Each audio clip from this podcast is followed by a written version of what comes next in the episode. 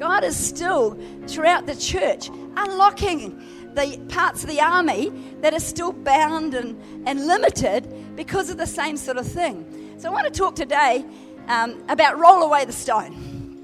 Roll away the stone. And um, we'll just turn to Joshua because the first thing God said to Joshua at this time is you've got to be very courageous. You know, this is a time for courage. They actually didn't need the courage so much before when they were in the wilderness and watching everybody that had unbelief die off and funeral after funeral after funeral and just getting the manna every day to survive. It actually didn't take a lot of courage then. But this time takes tremendous courage. We've actually got to stand up and we've got to start to believe and take hold of what God says and step out in it. and that takes courage. That's why he said to Joshua, be strong and be courageous because the job I've got for you is going to take that. It's going to take that courage. And so, of course, they had a season, they had a fresh commitment to the Word of God, promised to live according to the Word of God, which is how we're designed to walk out of every word that proceeds from the mouth of God. That is the thing which we build our life around and line ourselves up with. They made a fresh commitment to that, they set themselves apart to God. And, uh, and the interesting was the enemy actually was quaking in its shoes. They knew that uh, there was impending judgment coming to them. The people out there, the enemy, actually knows that, uh, that uh, there is a God in Israel and, and, there's, um, and they, they have got a, a destiny that's not good. The trouble is, we start to say the wrong things. It's what we believe that matters. And um, they had a tremendous victory where they supernaturally walls came down. A fortified city, strong fortified city, and with the presence and power of God, releasing and decreeing the power of God, those walls came tumbling down, and there's a tremendous victory. And that was, again, it's a picture of what God's doing today supernaturally. It's not by might or by power, it's by His Spirit, decreeing and declaring God kind of things. And as they heard the sound and blasted on their trumpets and made a great shout of what the God in Israel was all about, wow, this huge city came down. But the thing is about this city, God had given them directions about the city. He said, This is the first fruit city. The first fruit city, all the gold and the silver belongs to me. It's actually a bit like tithing. He says there's a tremendous releasing of finance and what he wants to do for you, but there's a portion that belongs to him, and we've got to kind of do things God's way. And people don't always like to agree with that because as I got onto the chapter 7, I just got stirred again as I looked at what Achan did. One man in the camp, he'd heard the word, he knew the boundaries, and yet it says here in Joshua chapter 7, they went into the next city and they thought, wow, we're a great people of God. God's on our side. There's nothing we cannot do. And they went into battle. And they, um, but uh, uh, from that first city, he'd taken things which belonged to God and hid them in his tent and covered them all over and kept it all secret. So, ooh, that sounded a bit like what I did. Things that was not right in God's eyes. But Achan's problem was he just buried it. Just buried it and thought nobody would notice and kept it hidden in his tent. But the thing is, God does notice these things. And I believe even now in the church, he's still noticing things that are buried in your tent. And what's more, it's hindering the whole army. The whole army uh, were affected by the secret sin. And what's more, the Holy Ghost in that time was on this and uncovered it. He had to do it, he had to lead them to the family and the person and the actual situation and then uncover it and say, hey, what's going on here? You know, Achan could have run for mercy. Achan could have, when he knew he'd sinned, run and, and said, Look, I've done so wrong. Will you forgive me? I've, and put it right. But the thing is, he kept it hidden and he didn't say anything. He just sat on it. And when he was finally confronted in, in Joshua 7, verse 31, 21, he said, I, I actually saw among the goods this lovely Babylonian garment, like these Turkish garments I saw in Turkey. Beautiful things. I saw it. And a seed thought was dropped into his mind. I like that. That looks pretty good to me. And some shekels of silver and a wedge of gold. And I actually coveted them. Something in my heart really wanted that for me. So I, I, I came into agreement with that thought. Whoa, that looks good. I'd love to do that. You know, it might be sex outside of marriage. It might be keeping you tied. It might be something that was outside the boundary that God had. But something in you thought, oh, that would be good. Wouldn't mind a bit of that.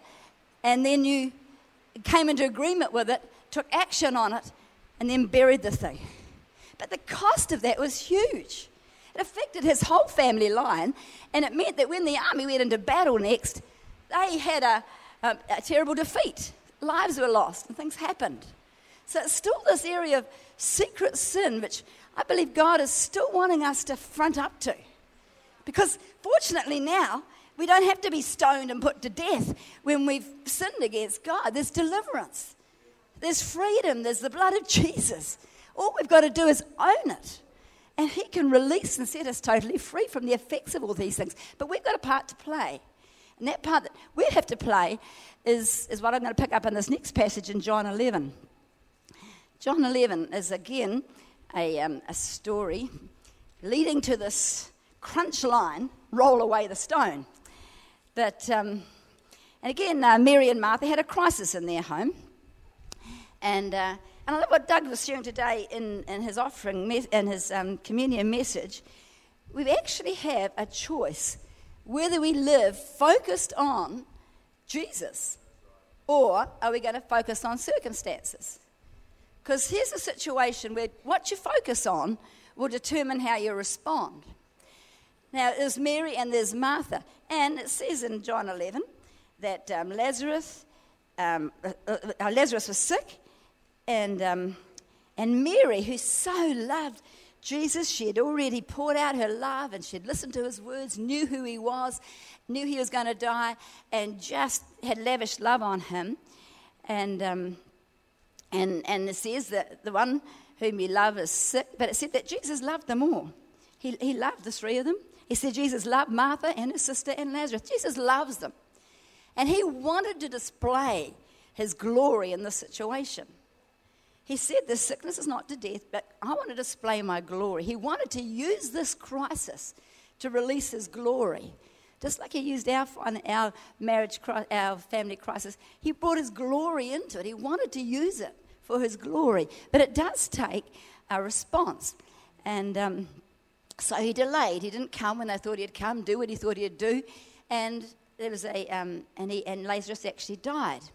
But then Jesus said, He said, put it out in verses 9 and 10. He said, Okay, there's two ways you can walk. You can walk in the light. Who's the light of this world? Jesus. You can actually walk with a Jesus focus and see every situation through the eyes and through what Jesus said about things. Or you can walk in, in darkness and stumble. He says, if, if you walk in the night without a Jesus focus, just walk according to all the what you think you can see and feel and touch, you will stumble. And he said, I want you to, he really wanted to show the difference in these sort of things. So um, as he went on, um, he came and, um, and Lazarus died. And then he started um, coming towards Mary and Martha several days late. Now, I want you to compare Martha and Mary, not in her works and what she did, but in her thought life because it's her thought life which is the crunch here. Um, Martha, when she heard that Jesus was coming, she went and met him, and she said, If you'd been here, this wouldn't have happened. she actually was, I think, quite disappointed with Jesus. She was probably quite angry, really. She, she'd felt abandoned by him. And, and really, she was starting to blame him. If you'd been here, this wouldn't have happened. If you'd answered that prayer, I wouldn't have to go through all the suffering. I prayed, I prayed, and prayed, and nothing happened. And, and I actually feel quite cross with you. I feel like you don't care about me. I don't know if any of you can identify with these sort of thoughts. You've had a crisis, and what's in your thought pattern now are really these kind of thoughts. Somehow God doesn't care about me, and I really felt really abandoned, really let down, and um, it was, and. Uh, and, and he was trying to get her attention. He, and and um, he said to her, um, in verse 22, I, she said, I know, I know that, you know, you, you, you connect with God and what God says to you, will happen. And he said a word of life to her. He said, Your brother will rise again. He spoke to her, spoke life giving words into her spirit. But she couldn't receive them because she was so blinded by her network of beliefs that had already built up in her mind. And she said, oh, I know he's going to rise again, the resurrection. I know that one day in heaven I'll meet him again. But he actually wasn't talking about meeting again in heaven. He's saying, Right now, I am the resurrection and the life for you today. And that's what she couldn't receive. And some people are so religious and they all the things God's going to do in the future, but right now in your situation, He is the resurrection and the life. He is able to release life into your situation today. Oh, now that's another thing to grip hold of. Especially if you're feeling rejected, feeling that nobody loves you. God doesn't really love you. I know He'll do it to Mary. I know He'll do it to anybody else in this country, but I don't think He'll do it to me because somehow I'm a second rate citizen. Somehow I've been cast aside. Somehow I've been abandoned. I don't actually think I can grape hold of that truth now. In fact, I don't even receive it for now. I can only receive it in the futuristic tense. And he said, He that believes in me, the condition is you've got to believe that truth. Even though he were dead, he would live. Whoever lives and believes in me shall never die. Do you believe this? Do you believe this? She's saying, you know, Lazarus could live, and even you can live. You can live. You can live. But can you believe it? And um, really, she couldn't believe it. She couldn't believe it for her situation right now, today. And I think she went away still just hanging on to the truth. She knew God was God. She knew He was a miracle working God. She knew in the future all sorts of things were going to happen in heaven, but she couldn't take a personal um, encounter with God or right into her situation of tremendous pain. And she said, I know you're the, you're the God, Christ, the Son of the living God. And then she went away and she sort of got Mary and said, You know, he wants to talk to you. Now, this is a woman who actually had a God focus. Martha was really stumbling in the dark so overwhelmed and focused on the circumstances. She couldn't see who Jesus really was and what he was trying to declare himself to be. But Mary, if you remember back a few verses, a few chapters, Mary was the one that treasured Jesus' words. She sat when he was speaking live now words to her and took them for herself. I mean, I don't know how many people in church on Sunday actually take now words for yourself and embrace them and live in them now. Or maybe he's speaking to you in your quiet time and speaking, trying to get your attention. Life giving words now, and you're taking them in and, and, and they become alive inside you.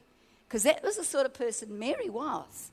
So as soon as she saw Jesus, she immediately knew, You are the resurrection on the life. She said the same words, but with a totally different tone and, and belief system behind it. You are who I know you are because I've listened to you talk. I've listened to you share what you've come for. I've listened to, to what you said you're going to do, and I know that. That's why I poured out the oil upon you and prepared you for burial because I know who you are. It had become an intimate, vital, living relationship to her. And so she was God focused. She was actually walking in the light with the God focused. And, um, but it's an interesting thing with Mary, I mean, with Martha, in verse 30, Jesus actually couldn't proceed any further from where Mar- Martha held him out. Her unbelief and unwillingness to bring him into her deep area of brokenness kept Jesus out there. I wonder how many people here, Jesus is still stopped in your walk out there where you last time he tried to get your attention and tell you he wanted to do something tremendous for you, and you just couldn't take those words on board. You just somehow thought they were for someone else or someone it just couldn't be received. You couldn't believe. And he's still in your situation out there.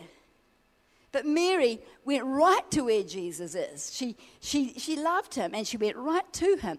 And she had a totally different relationship with him. And um, so in verse 30, Jesus stayed at that place. but Mary went on out, fell at his feet, and just adored him and decreed and said what she knew about him. Now, what I love in these situations is Jesus, when you do get close to him like that and you've got a very, very painful situation, he always asks questions which you often don't want to answer. and uh, this is where I found is the biggest thing is to be prepared to listen to those questions and answer them. He said to him, Take me to that place. I want to visit that place in your life. Where is that place? I want to go to that place.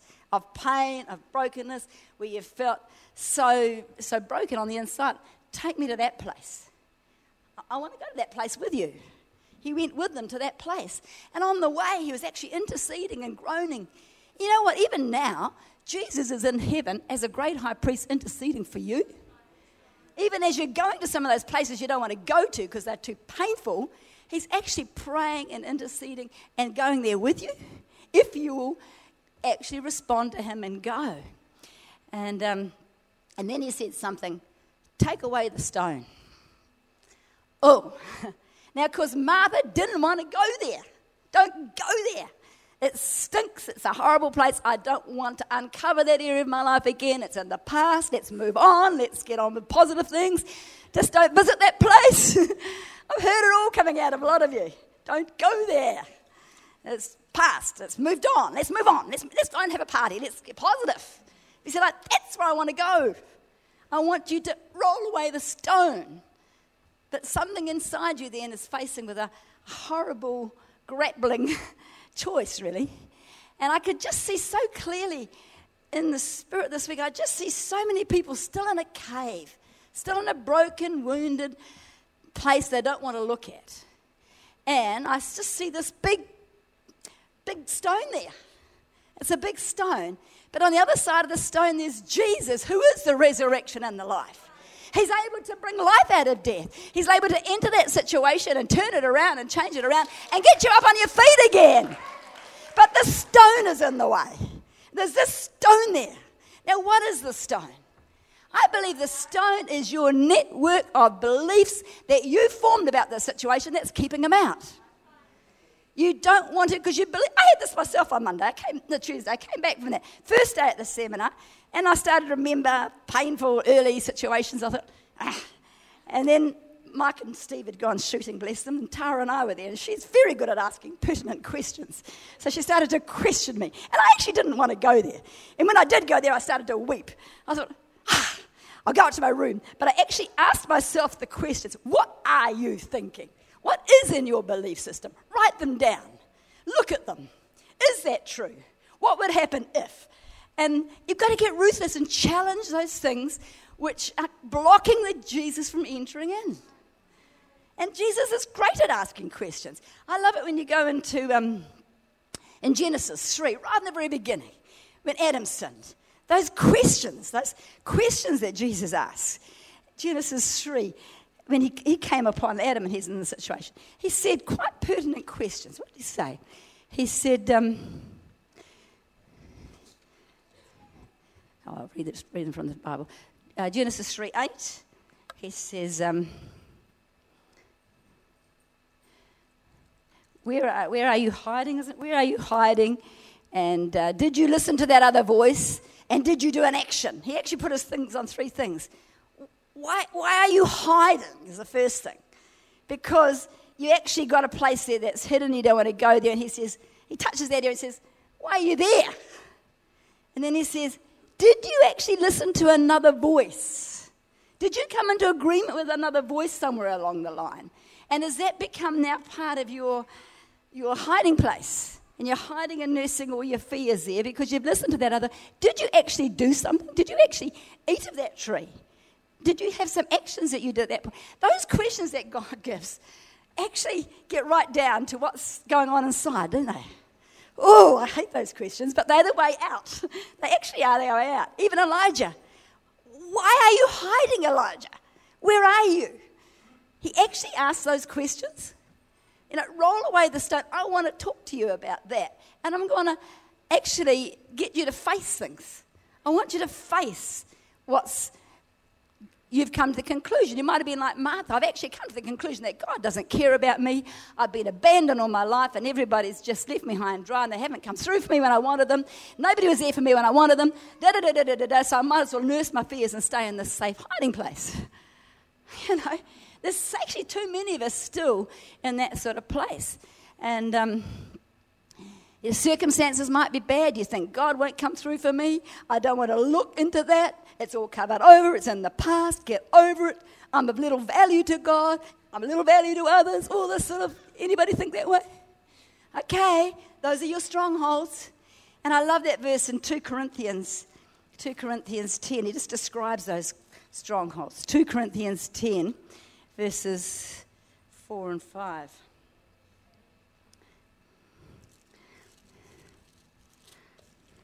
He talks about every belief that exalts itself above what God says. he says, the weapons of our warfare are not carnal, but they're mighty through God to pull down that wall, that stronghold. Cast down the imagination or the thought or the conclusion that you came to, and it's a high thing. It's a high thing in your mind, and it actually exalts itself above God's truth. Because did Jesus love Martha?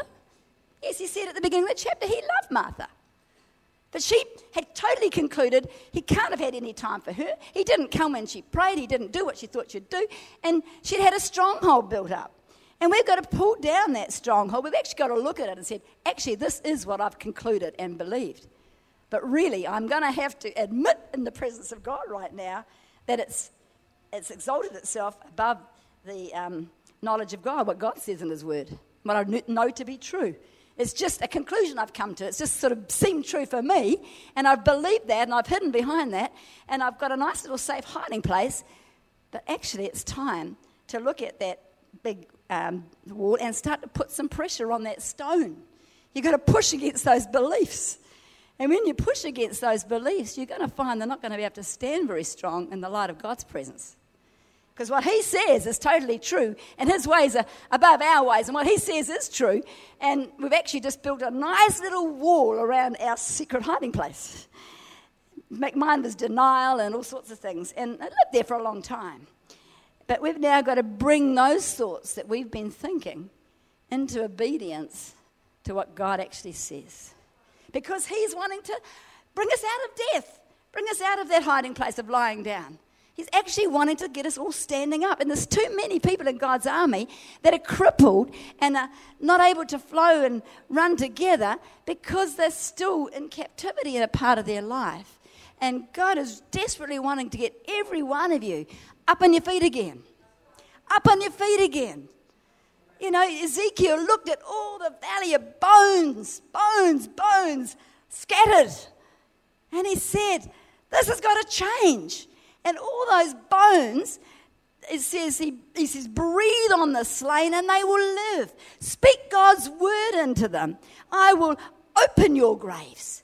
I will cause you to come up from your graves and bring you into what you're called to do. This is the time when God really wants to speak His life and words into those grave places, those cave places, those places that you've got the big stone over. Because He said, I'm going to cause you to stand up again just like happened in Ezekiel. There's a mighty army that stood up. So, who are you? Why can't you be found? Why weren't you out there? What are you thinking? Is it true? Whoa. Oh. But see, the person who's God focused, they're actually able to say, Search me, O God. Search me. Let, let me see if there's stuff in my heart that's not what you're saying. Examine me. You know, go right down deep. Because is there any wicked thing in me that's keeping me off the way? I, you know, I want to move on. I'm willing to face it. Even if I'm feeling insignificant, feeling fear, fear causes you to retreat. See? Fear causes you to go to that hiding place and nurse your fears. But God says it's a time for courage.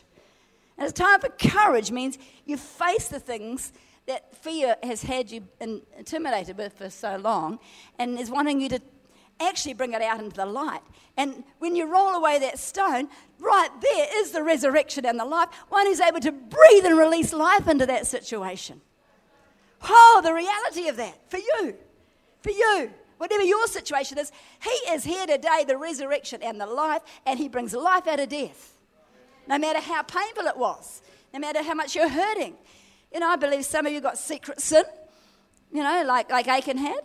Some of you are just wounded. When Mike talked about the Jericho Road, you're the one that's bleeding and dying on the Jericho Road. But there's answers, there's healing for those wounds. You know, maybe you're still suffering with the death of a loved one that has never, you've never allowed Jesus into that area of pain and grief. Maybe uh, even in church. A lot of it happens in church. You didn't get what you expected. You got what you didn't deserve.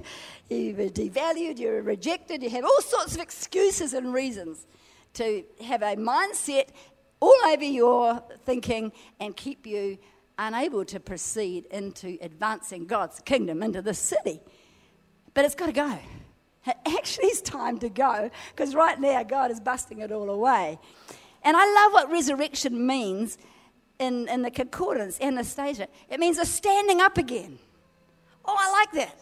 If you're like the people in Ezekiel 37 that are lying down dry, there's a standing up again. You can stand up again today. A recovery of spiritual truth.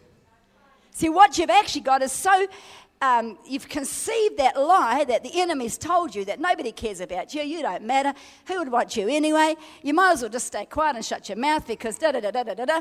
You believe that and you've got to recover spiritual truth, which God says it's time to arise because I need every one of you. Every one of you. Not one can stay in that place of bondage. It's a rising again. It's a rising again time.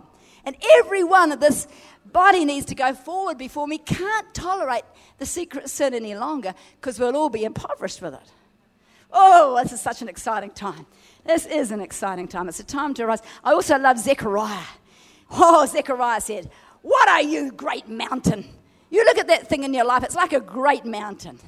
It says, Before Zerubbabel, you shall become a plain. You're just going to come down. It might seem big now. We might look at a situation like that baby's health diagnosis, but that's a mountain, but it's going to become a plain.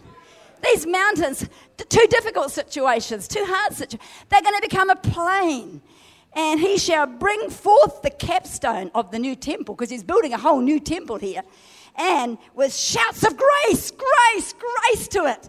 Grace is God's enabling power flowing into that thing. And whatever's there has to go. But you have to do your part. You've actually got to roll away the stone, which means actually getting in touch with that network of strongholds and thoughts.